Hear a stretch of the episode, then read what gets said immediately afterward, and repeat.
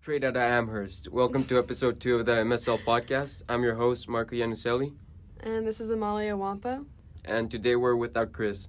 Yeah. But it's still gonna be fun and even better, probably. uh, so before we get started with the sports stuff, uh, I wanted to introduce my career prospects. So uh, I am planning to become a sporting director at a soccer club in Europe, hopefully, and probably gonna get a FIFA license after UMass to get more of a connection with the managers at whatever club I work in, and yeah, that's kind of the plan, which can probably change. Um, but I want to do is tentative. I'm into a lot of different things, but I do want to be a climbing coach. Uh, do want to own a climbing gym, be a manager of one, hence sport management. Uh, definitely an untraditional sport coming here for college, but I also want to make a movie one day. A lot of different things that I want to get. Oh, write a book. Oh, is it gonna be a movie like the guy that that was climbing El Capitan? Oh my god, no. I, I'm not gonna do like movies that encourage people to risk their lives, that kind of thing. So no action movies, no No. no, adventure movies, no. No, no. It's gonna be- sad, sad movies that are pretty boring. Uh, I could I could fake cry maybe. Okay, Would you, you won't be fake crime because it'll be actually crime because it's gonna be a good movie Would that I you-. I know I mean if you cast me, like Oh, okay. If I cast, all right. Well, I can. I think I can make you actually cry though. I don't think you have to fake. Like I. how can you make me? I- Are you gonna hit? Are you gonna punch me or something? no, no domestic violence, but I could be harsh if I want to. So let's leave that as it is. Don't get on my bad side. Well, real men don't cry. Oh I'm a real no. man. Okay, let's unpack that. That's toxic. This is toxic It- it's a joke. It's a, masculinity. it's a joke. It's a joke. Okay, so Don't follow Marcos. n- now that Okay, we we kind of now that you actually know what we're, we're going after college and you know when we listen back to this we're gonna be like oh yeah we were so right about what we wanted to do or maybe we Yeah. changed our careers and Facts. maybe we were like huh it was so stupid what we wanted to do back then but Yeah. we're we're sport management students at the moment and we're your hosts so now that we're gonna get started with our sports content and we're gonna have a guest later on special guest it's a surprise you're probably gonna see it in the title though but um yeah we're gonna talk about the recent events that have happened in europe and here in the us All right. So recently, in the French capital this past weekend, Paris Saint Germain became the champions of the Ligue 1. Uh, is that a draw with RC Lens? in a draw. I'm still learning the, the European football terminology. So, Yeah, so it was 1 1. Um, Messi scored a golazo, and that was basically capping off the title early. This is way before the season ends. They have three or four games left, but as it's a custom in France, except last year, PSG win the league again. but yeah, so after this match, I would expect that fans be beaming with pride of their team. However, they decided to celebrate outside the stadium so the players wouldn't see them, which is kind of petty. And why? Basically, because for the fans, the league title they won on March 9th was no consolation for yet another Champions League failure. For a little bit of background, um, Paris Saint Germain has never won the Champions League, although they do have plenty of silverware from other championships. Now, to me, it's kind of strange how team supporters can have such an entitled outlook, especially towards their own players when they've never even won the Champions League in the first place. So, I was going to ask you, Marco, why are the Paris Saint Germain fans so arrogant? I guess I could say. Well, PSG has a history of bottling the Champions League. They've been in winning positions many times and then they collapse. They have a poor mentality. They don't have leaders. Nobody works hard. They don't have a workhorse in their team.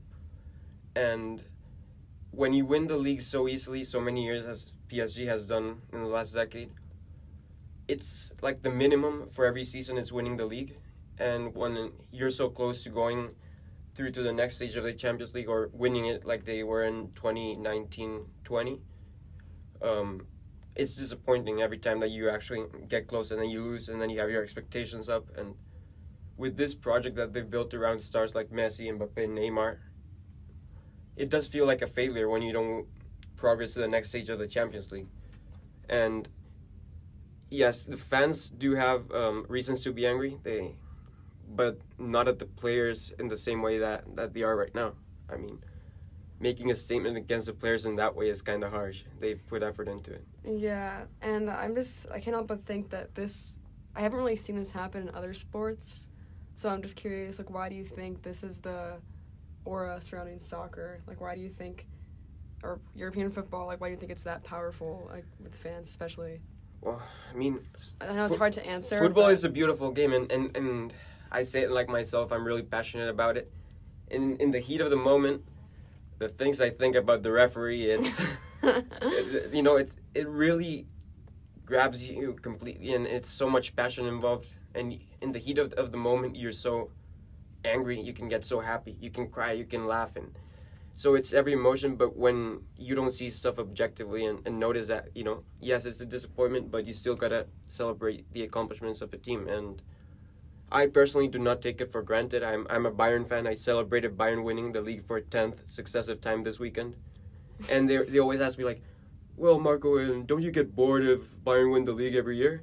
And I say no because winning is fun, and uh, if I win, I'm happy, and if my team wins, I'm happy, regardless of how many times I win in a row. But it's it's annoying to get close to the Champions League and, and never win it. I mean, it's it's like you're you're so close but yet so far, and then the manager's rumored to be sacked by the end of the season. They might have to change the president of the club, and there's going to be big changes. Hmm. But what doesn't seem to change is the egos on the team. like, what players could you substitute, or if you had the choice, like free will, to put any players in PSG, like, what players you think could actually bring PSG to winning the Champions League? I would start with a manager actually. Oh my god. Pochettino. We are sport management majors, so no, let's let's. Pochettino, uh, the manager, he's he's a great guy, but I think that he's too good of a person to be there. You need somebody who's harsh on them, somebody who's gonna Hmm. put them in their places. The players have too much power there. You need a guy like Antonio Conte, who's currently at Spurs, although he's not happy with the job. He's he probably would move, as the rumors state. But if you get a guy that has uh, what in Italy you call grinta, which is like that winning mentality, that fighting spirit that Conte has. He can, it's contagious, and the players might get it. But now again, like Kylian Mbappe, he's probably going to leave to Real Madrid for an, on a free, and Messi's not getting any younger, and this season has been a decline. Neymar, he loves to party more than he loves to play football, and Di Maria, he's going to leave on a free too. So there's going to be big changes coming. You probably need us uh, some solidity in, in midfield. I would get players of variety quality. Try to go for Pogba on a free. Although he does have a big ego, he's an amazing player and so talented. And if you can get the Juventus version of Pogba, you might be able to change everything in the midfield. And probably, if you want to replace Mbappe, I would go for somebody that doesn't have such a big ego. Hmm. Probably go scout in a different league, get a, a young player from Ligue 1. You can look at. I mean, Gouiri from Nice, who's he's not like Mbappe levels, but he can work in a team very well. And certainly, I would look to Erling Haaland if he's not moving to Man City, which seems to be the trend. But yeah, there's there's gonna be big changes at PSG. Hmm. I'm wondering, and this kind of relates back to our first podcast. If you haven't seen that, check it out. Maybe we could put a link somewhere. But kind of reminds me of the Lakers' decline a little bit. PSG isn't declining, but they're just not really progressing. So I'm wondering if this keeps happening. Do you think something similar could happen with the Lakers? Or no? I think they're in a similar situation, but the Lakers did not win anything this year. They they right.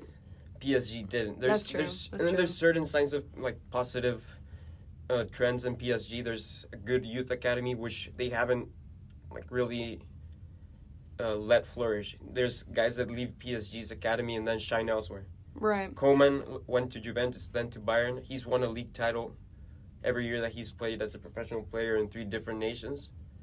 Um, Nkunku, who has over 30 goal involvements in the past season with RB Leipzig, he's from the PSG academy, and now he's worth around 100 million probably.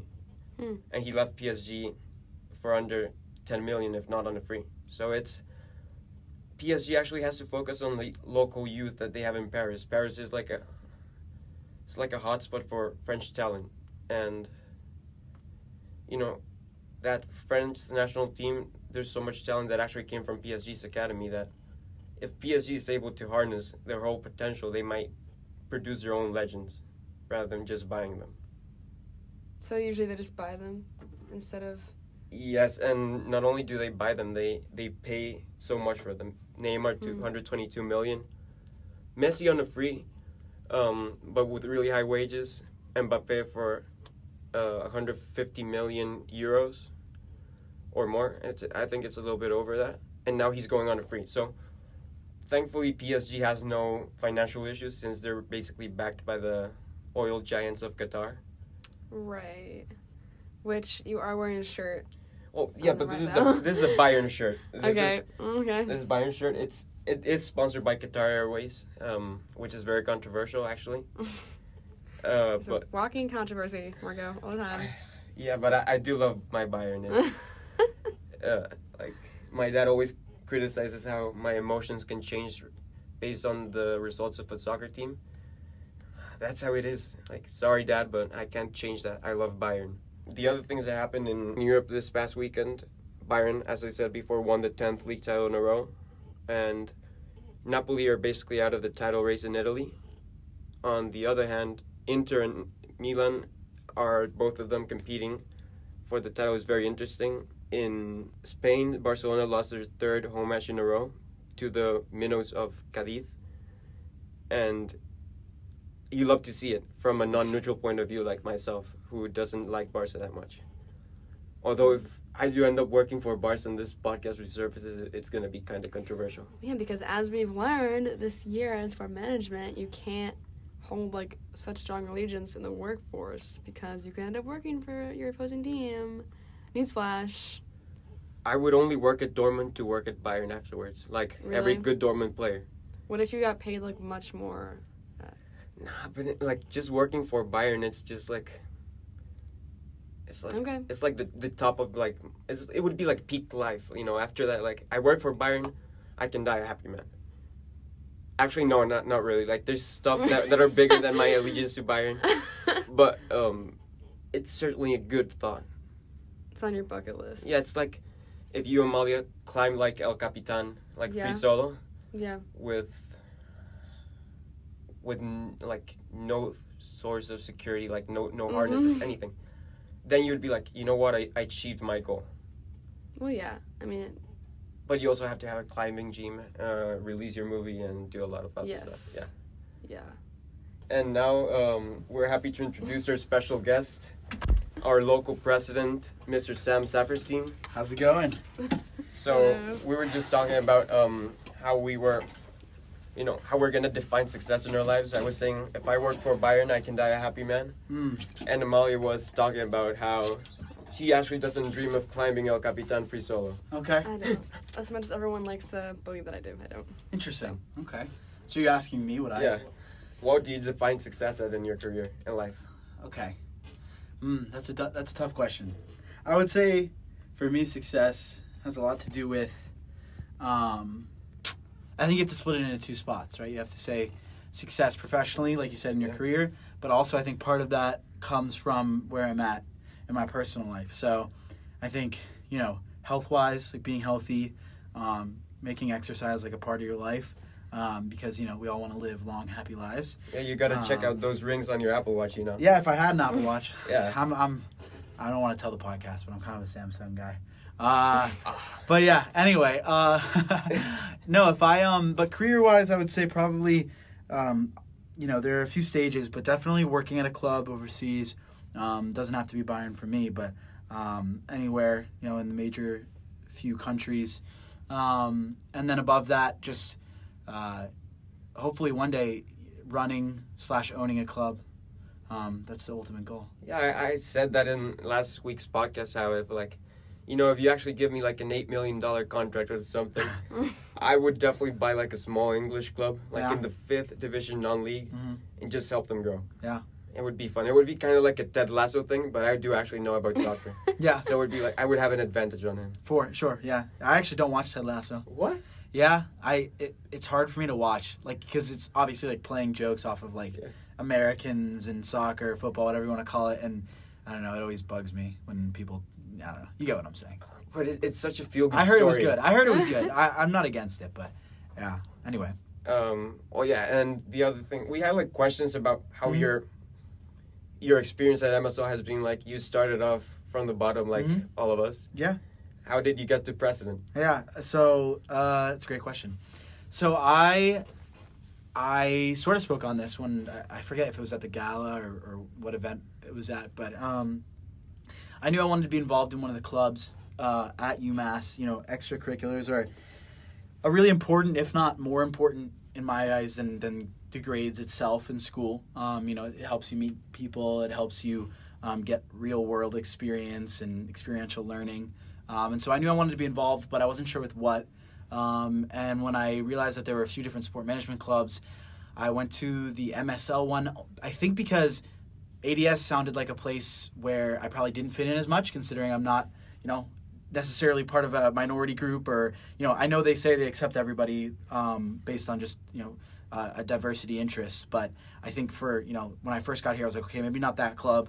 Um, Wisdom, you know, again, uh, women in sport management. But, you know, you can still go if you're a guy. But, you know, again, I, I think MSL just kind of aligned with what I was looking for. Um, and then people were just really welcoming, really friendly. Um, that's why I try to be the same way with, uh, as president because that's how they were. Um, and after Sam, the other Sam, Sam Bernstein, who you guys know now, she was the president when I joined the club. Um, she was just really great. Was always a contact for me, helped me through my first year of college.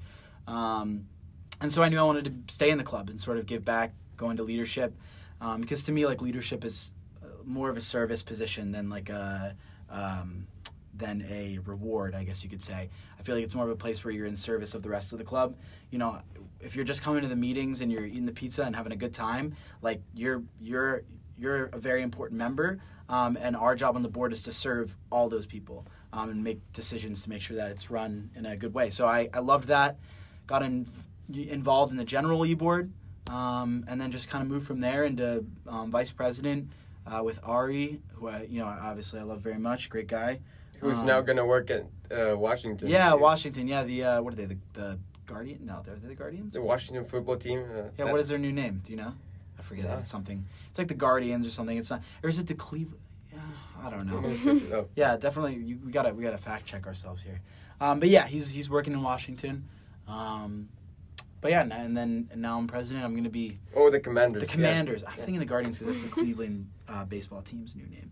Um, but yeah, I'm going to be taking a bit of a leave of absence in the fall. Uh, I'm going abroad. Um, and Sophie Gindy and, and Will Carfin will be taking over as like co-presidents.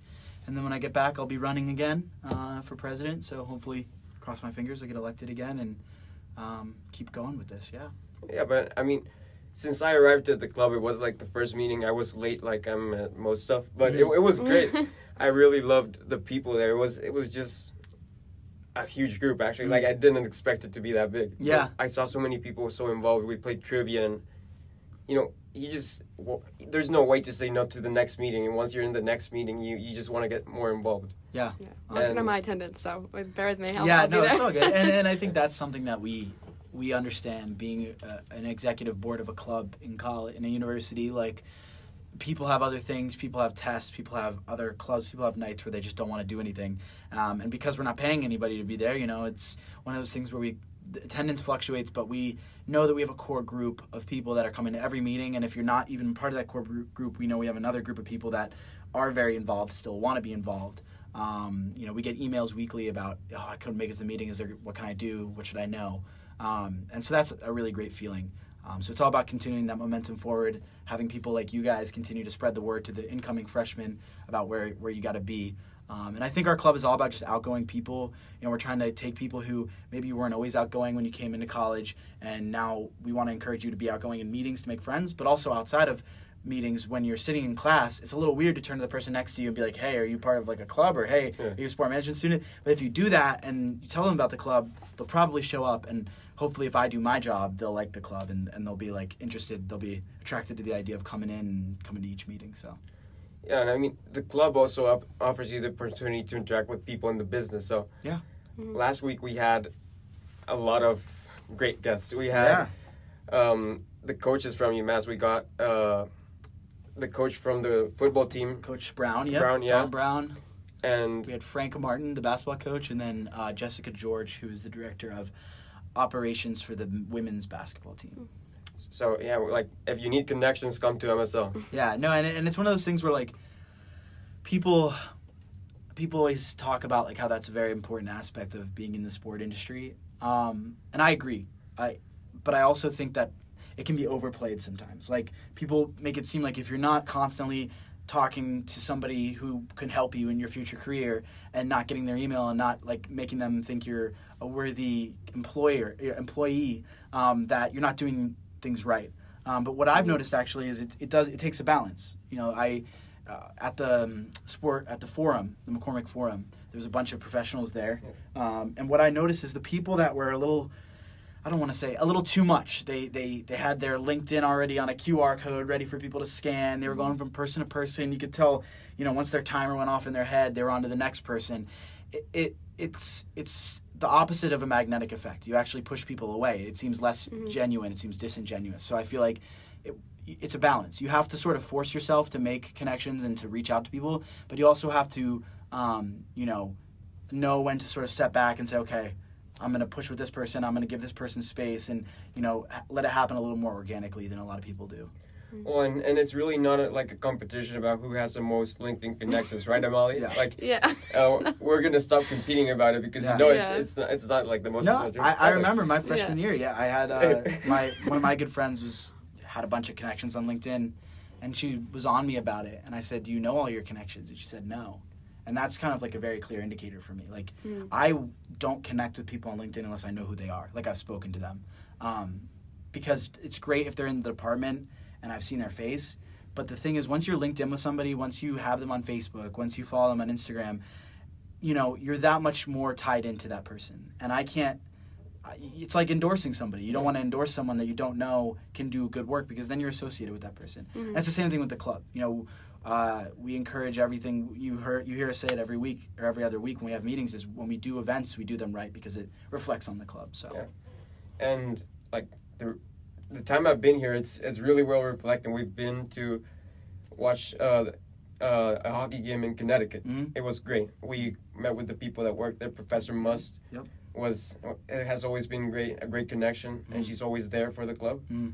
And then uh, we also had the gala for the first time. It was a great experience, and then the forum. There's so much going on, and it's not like we're, we have an event every every month. Yeah. But once we have the event, you actually have so much fun at it, Mm. and there's you actually plan it as a club, and Mm. it's so rewarding to see the work of everybody around the club just bear fruit and, and be so great. Yeah. Yeah, I could definitely, uh, again, working on my attendance with these, but I can say that coming as a freshman, especially as someone who isn't that experienced with um, these kinds of sports, Mm. it was definitely a little bit like overwhelming with how many opportunities there were. So I think if Mm. you just take it very slowly and don't put so much pressure on yourself, it Mm. makes it easier. Mm. Because I was like, oh my god, there's so many clubs. Like, which one do Mm. I join? And I don't know, just take that. Yeah, that's why, and that's why I love that we now have a general board, um, and we also. I- say at every meeting, and obviously I can't speak for Sophie and Will in the fall, but when I get back next spring, I'll continue to say that, you know, we have di different people get different things out of the club, and whether that's being super involved, getting things to be to put on your resume, making connections, or just coming and meeting new friends, or getting a slice of pizza, like it's um, you know, it's it's all about what we can do for the student body, and each student will take something different away from the club. Um, so for me, it was you know it's a main focus, and it's obviously a priority of mine, uh, being the president. But um, when I was a freshman, it, it maybe wasn't as much of a priority or main focus, but it was something that I really enjoyed. So it changes throughout your time here. But like even even if you're not so focused on the professional aspect, Mhm. the friends you make, you actually make deep, meaningful connections Yeah. with people there at the club, and it's it's amazing how how sports brings people together, and and I love the effect of sports bringing people together. Yeah, and that's what I'm most proud of Yeah. uh, of this year. Um, you know, we did a lot of cool events, and we've done events that we haven't never done before. Um, and the, the group has grown, and you know, four or five times as large as it used to be. Uh, but what I'm most proud of is definitely just the people that come to me and say, like, I met a lot of my good friends here. Um, and I hope that, that as we continue with this trend, you know, four years from now, there will be people who are, you know, living together, that are roommates, that are best friends when they graduate, that met, you know, at an MSL meeting their freshman year. And so, you know, like you said, sports brings people together. But you know, the beautiful thing about our club is though we are a sport club in the sport management department, we are just a club. You know, we, we're a place where kids can come have a good time, bound, toe that line between just not doing anything productive, like going home and doing nothing, and being really serious in school, that kind of middle ground is, is really beautiful. Is being in the club where you're still doing something for yourself productively, but you're also having a good time. Um, and like you said, making friends, doing things that aren't just sport, whether that's community service um, that we've been working on, um, event planning, stuff like that. So And what is is great is, you know, it's like sports gives you a first step into that relationship Mhm. with another person, but afterwards it just opens the door to talk about everything else. And Mhm. What I've noticed is that everybody loves a genuine conversation and Mhm. meaningful conversation. And if you're able to expand your relationship beyond just being sports fans, Mhm. then that's actually like the key to making a great friend within the club. Exactly. Yeah, I completely agree. Uh, that's how, you know, it's interesting. um, I would say nah, none of my. I'm a bad example. I don't think any of my like close close friends are in the club. Um, well, there there are a few. There are definitely a few, uh, but it, it all depends on what you consider. You know, in college, it's way different than any other part of your life, where you have different people for different things. So you have friends that you know. Okay, these are my friends that I study with. That are you know they care about school. They're good at school. They're willing to study. These are my friends that I just like to go out with. You know, have a good time on the weekend, whatever. These are my friends that I live with. These are my roommates. You know, and so there's a different set. And I definitely have a whole set of people that are. Th- these are my sport management friends. Um, and you know, some of my some of the people that I interact with the most throughout the week are, are people in the club. Um, you know, it's it's really cool to to to be connected to those folks. Uh, oh, I just wanted to ask a question. Yeah. to bring up like the the ladder, I guess I could Mhm. say.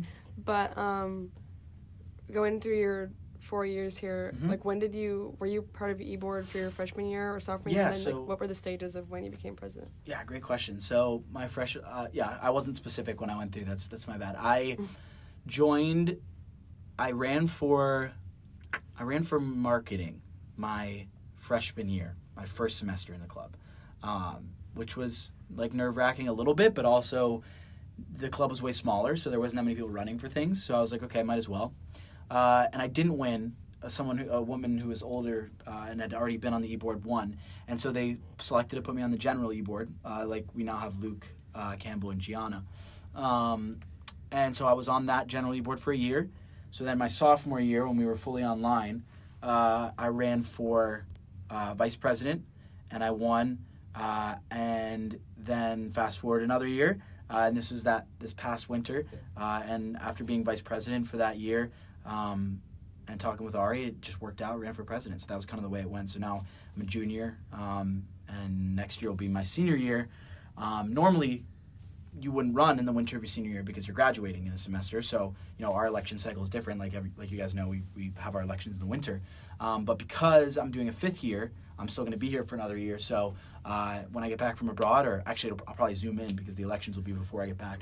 Um, and I'll give my speech and, and run rerun for president. So Oh yeah, you, you just like tapped into one of the good I- aspects of Isenberg, which is the four plus one. Yeah, exactly. Yeah, I, I wish they had a plus one program for the sport uh, masters in sport management, but at the same time, there's a lot of people who uh, industry secret. Shh, don't tell anybody. But there's a lot of people who um, say that it's you know it's really not the the move to go get a master's in sport management if you have an undergrad degree in sport management. So it's not a huge deal, but it would be cool to have a plus one program for that. My plus one that I'm doing is business analytics. Um, so obviously not in sport, um, but there's a lot of things that I'm interested in that who knows, I might not even end up working in sport. I really like it. Um, maybe one day I'll come back to it or I'll do other jobs in different industries, but yeah, that's kind of the interest. Yeah, what I've like apparently like the idea I have in mind. It's it's it might change, but I really want to do a master's after actually graduating, like Mhm. getting some experience in the workplace, Mhm. and then getting a master's that I know it's I'm gonna get the most use of, and Mhm. Even even if it's outside Isenberg, I Mhm. think it, it also gives you opportunity to create another set of networking hundred percent. connections. So Yeah. The reason I'm staying, honestly, is yeah, it's great, and I, and I did want to get, I wanted to stay in school. I love school, but also like I missed out on a lot with COVID. Um, you know, a year and a half, almost two years of being like in a normal college campus space and with people, and so I was in no rush to leave, and you know, there'll be plenty of time in life to work and, and do that type of stuff. So I was like, you know, I want to have another year with with the club, being president, with my acapella group, and with a lot of the other things that I do. I wanted to have another year living here. Um, and yeah, it works out that you can apply straight into the masters too. I don't have to like take any tests or anything. So well, now moving into the sports uh, area. Yeah. You're a Sixers fan, right? I am. Yes, I'm a 70. So so what are what's your your prospect for the the season? oh well, as we're recording this, we've just lost to the Raptors in Philly, um, which isn't great because now we're going back to Toronto for a game six. Um, so my my my feelings with the Sixers right now are I'm upset that Embiid is hurt. Um, nothing you can do about it. I'm disappointed that we didn't give more fight in Philly to close it out. But now kind of is the moment where we kind of we really do have to win this game in Toronto because if we go back for a game 7 anything can happen. And losing a game 7 in Philadelphia, being the first team in the history of the NBA to lose a series when being up 3 nothing would be uh, uh, heartbreaking is an understatement. You, you would be the PSG of basketball. we would be worse. No one, yeah. The, the Barcelona of basketball. we would we would, we would be a team that again has it's never happened before Yeah. ever. So And I mean, being here in UMass, the Mhm. Celtics yeah, seem to be the favorite amongst the crowd. yeah. So it was weird coming here and you know everybody's a Patriots fan, everybody's a Celtics fan. So, but I kind of love it because the Eagles beat the Patriots in the Super Bowl, and the 76ers always give the Celtics a good fight, um, even if it's you know even if we lose some games, we win some games.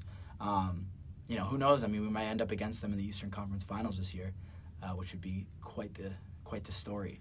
Um, Very personal for you. yeah, the Yeah, that would- Derby. That would that would feel good. I mean, if we beat the Raptors, who we obviously lost heartbreakingly to a few years ago, uh, and then we beat the Heat, who again we you know no love lost to the Heat, and then we also. I hope the Celtics. Heat win. Actually, I'm be- a Heat fan. Ah, okay. Florida man is a Heat fan. Yeah, well, you know what? It's great to be a Heat fan because there aren't a lot of real Heat fans. Most of them are just partiers down in Miami who want to have a good time and they go to Heat game. There, there are spring breakers who go there for a week. Yeah, listen, the the the uh, the ambience and the the the feeling in the stadiums is not is is not very good in my opinion. But it's not just Miami. There's a lot of teams that are like that. LA is the same way. You know, real fans from There- the there- cities of basketball are like, are, are like the Sixers and you know, I don't know if I'd put the Celtics in there, but The um, stadium is full of tourists. Exactly, yeah. Whereas like no one's, you know, if you're going to a Sixers game, most likely you're a big Sixers fan. And you see it. I mean, it's the way that the, the crowd is. I've never seen a crowd as empty as like Orlando. Orlando's crowd is, you know, is crickets. They're Um, all at Disney Park. That's what I'm saying, Disney yeah. Parks, yeah. and that's the that's the thing you get when you go to like a big market like that is a lot of the time people coming up showing up are celebrities or people who